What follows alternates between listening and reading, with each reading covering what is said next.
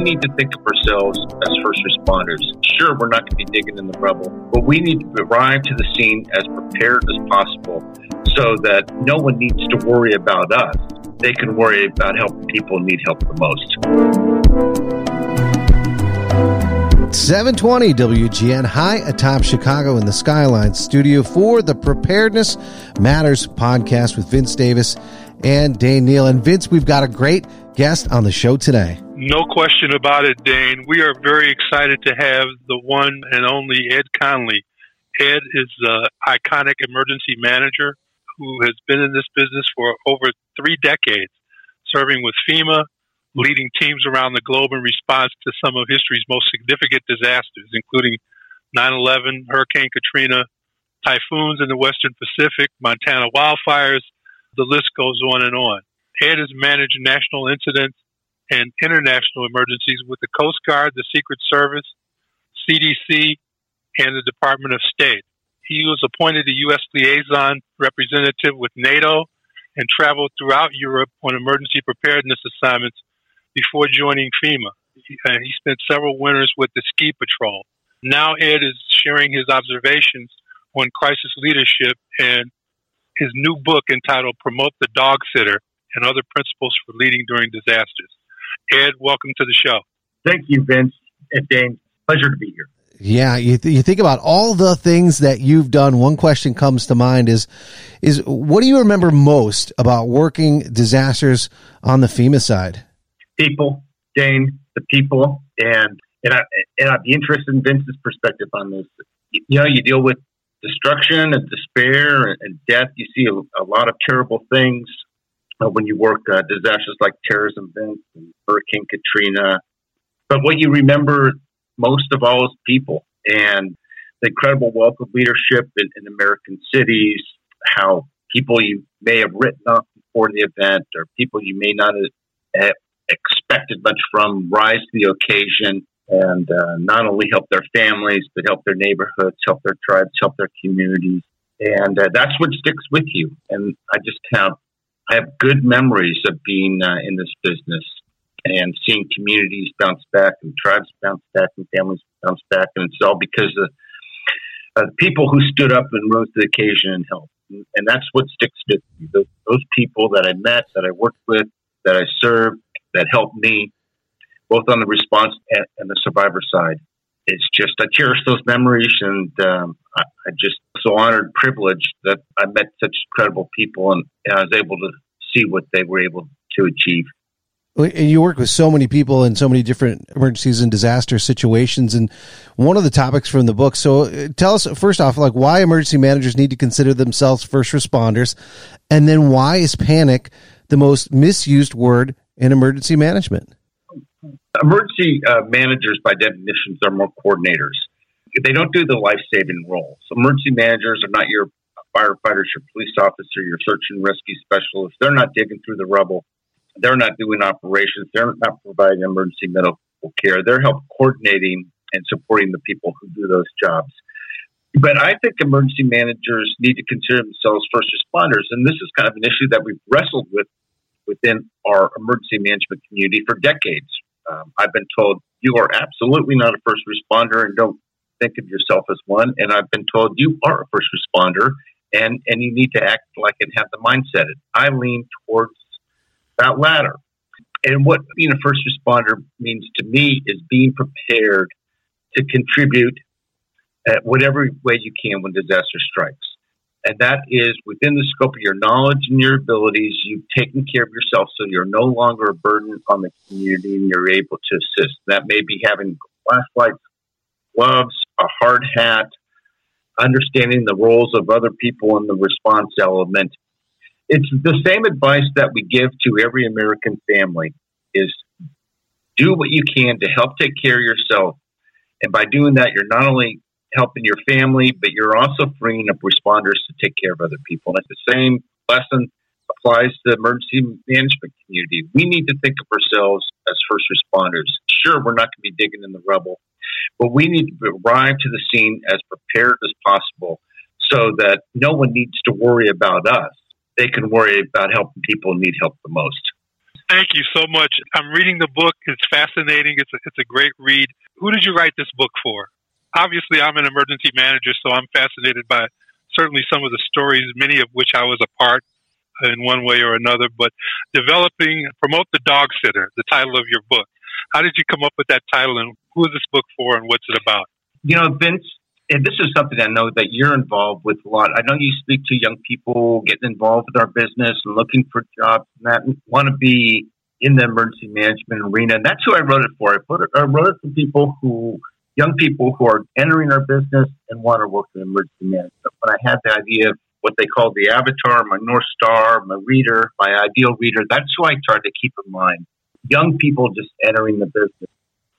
My son joined CDC the same age uh, when I joined Team 29. It's about someone who I thought a lot about. The um, the the title, you know, one of the themes of the book is, you know, sometimes the people who rise to the occasion are not always those you expect. Um, actually, some of the true heroes in the disaster work were often people who have been overlooked, um, or underestimated, or ruled out before the disaster, and they step up and rise to the occasion. Surprised they just love those stories, and I just saw it over and over again. During 9 11, when we were in New York, I was part of the external affairs team at the Javits Center supporting the federal urban search and rescue task forces that were helping conduct the search at Ground Zero. And Vince, you would understand this being with your background with the FEMA and the external affairs. We just got so many calls about the search dogs. It was the number one talk, topic. We were getting calls all around the world about the search dogs at 9 11. And we were so overwhelmed with the uh, media and public interest in that that we, we knew we needed to designate one person to become the uh, subject matter expert in that area. And then one day we were walking by a new team member. His name was Doug Walty. He was on the phone and he was talking to someone who was trying to book search dog and the handler for a show, and he's saying, "Hey, you know, I'm not going to have them on the show unless you send two cars. I can't put two dogs and two handlers in one car. You know, you you need to send two cars if you want us on your show." And we go, Doug, who the heck are you talking to? He goes, "Oh, Larry King at, at CNN." And that's ourselves. well, That's our guy.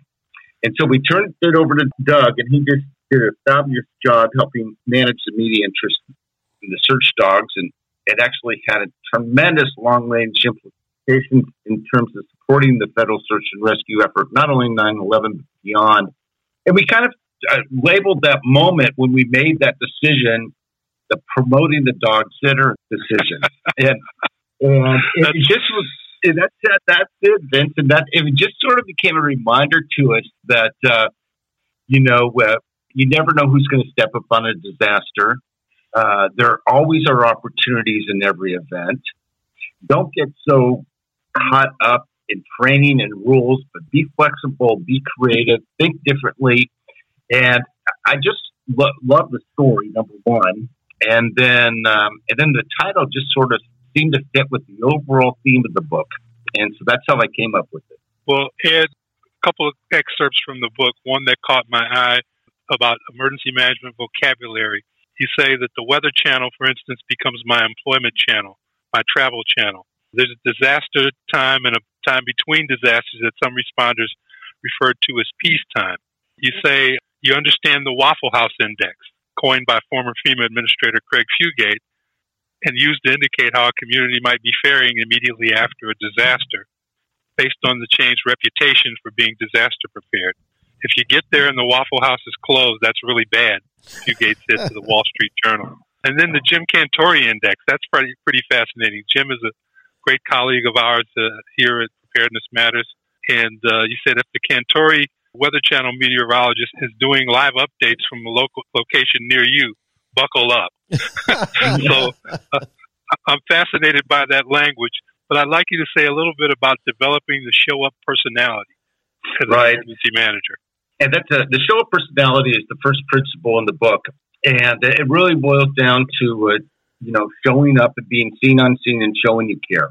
And within that chapter, I lay out different things that you could do to demonstrate the show up personality. It's four ways to show up in a disaster, Vincent and, and Dane. The way I look at it, you can uh, either not show up, you can pretend to show up, you can show up unprepared, or you can show up ready to make a difference. And you know, obviously to me and uh, to anyone else working in this industry, we want to show up to make a difference. So I lay out different ways to do that. And the vocabulary was one of the things that I brought up. You know, that's a, a good way to demonstrate that you're engaged in this industry. You, you speak the language, and when you show up, you're ready to contribute. You know what people are talking about. The other thing that when I think about showing up, that that's really important and sort of sticks with me, especially when I look at people I work with and how they demonstrated that principle. It's just this dedication to making a difference, dedication to talking to people outside your organization, to getting their feedback, to, to walking in the rubble, engaging with the community, and it just being on scene, touching it, feeling it, hearing it, smelling it. It's just such an important part of our industry that there's no other way in my mind, Vince, to learn how to, to deliver assistance, to really understand and grasp the intent of the different uh, programs available to assist people in communities, to understand the, the complicated, difficult decisions communities need to make during the recovery process, and to understand how, as an emergency manager, you can both support individuals and families and communities as they try to recover from the event, unless you show up on scene. At some point, you know, you got to just be there, engage, and throw yourself into that. And I, I just figured that was a good place to start the book, and that's almost maybe the most essential principle of all. If you do nothing else in emergency management, show up and show you care.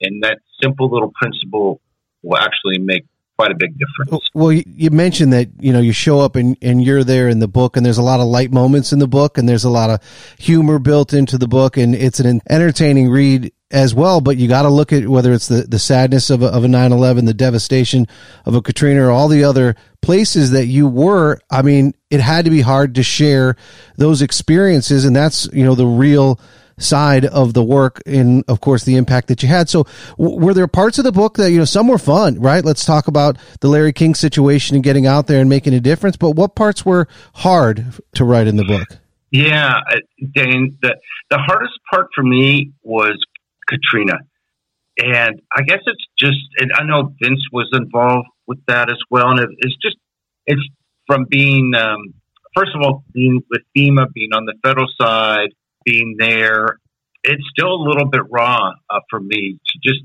how could an event like this happen in our country? But I, I, I couldn't write a book about principles for leading during disasters without touching upon Katrina. So I thought I would tackle it from the perspective of I wasn't a policy guy. I was a worker bee. I was down there quite a bit.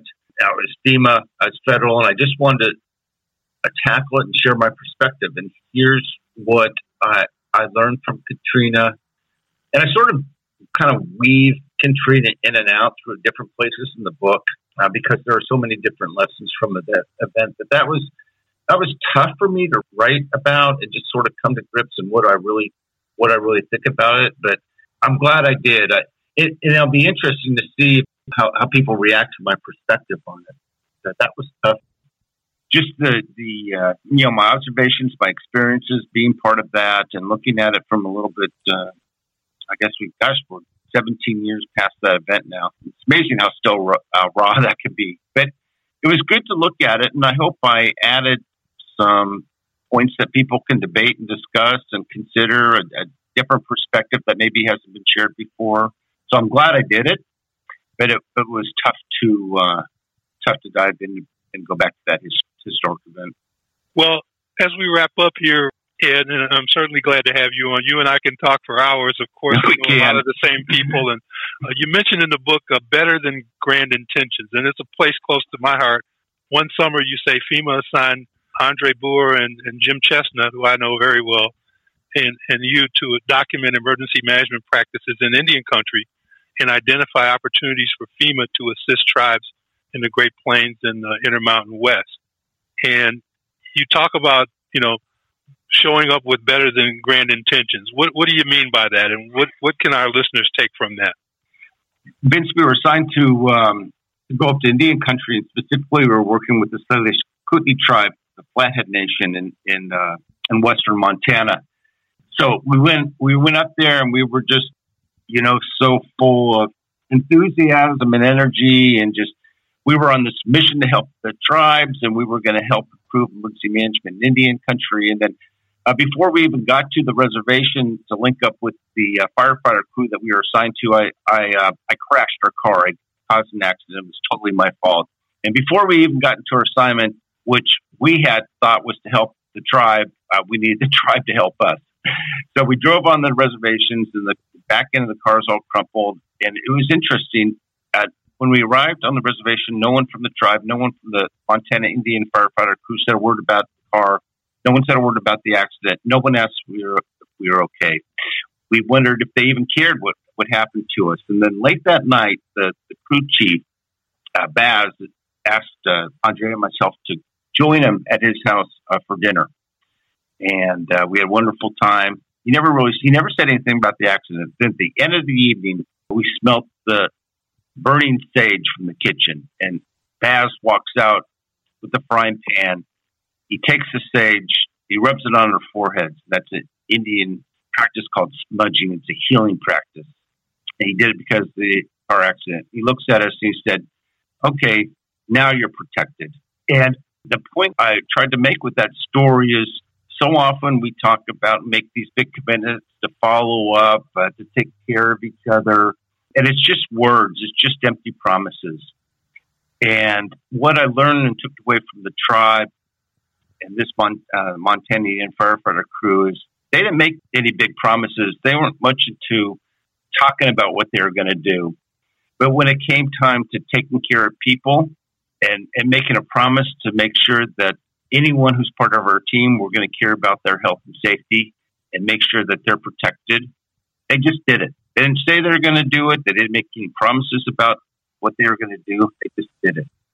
And it just really stuck with me. And it actually changed my whole perspective on working with tribal nations in the emergency management arena. And it just said, it just woke me up that how much tribes have to offer. And it's not about what FEMA or the federal government necessarily can do to help the tribes, but oh my gosh, there is so much we can learn from tribal nations about disaster response and emergency preparedness. Dane, I'm going to have you wrap us up here. We're going to have links up at wgnradio.com and of course at the preparedness matters site. So ed as we as we let you go and it's been awesome to be able to talk with you not only about the experiences but this exciting book that you've put together give the listeners some information about where they can go to get the book. Obviously maybe their local bookstore but maybe some other places and then social media wise where they can follow you and keep up with all that you're doing. Thanks dane. The book's available on amazon and other online retailers it's called uh, Promote the Dog Sitter and Other Principles for Leading During Disasters. And I'm always interested in connecting with people on edwardconley.com. And Vince, uh, wonderful to connect with you. And like you said, we could just talk hours about this, comparing notes and stories and perspectives. And Dave, very, very nice to meet you. Thank you for having me. Ed, thank you so much. We, we very so much appreciate you being on. Ed Conley, ladies and gentlemen, a legendary figure in emergency management. So thank you, Ed. Thank you. Thank you both. Preparedness Matters is sponsored by In Case of Crisis 365, your solution to managing the dramatic rise in business disruptions. Take the crisis out of crisis management.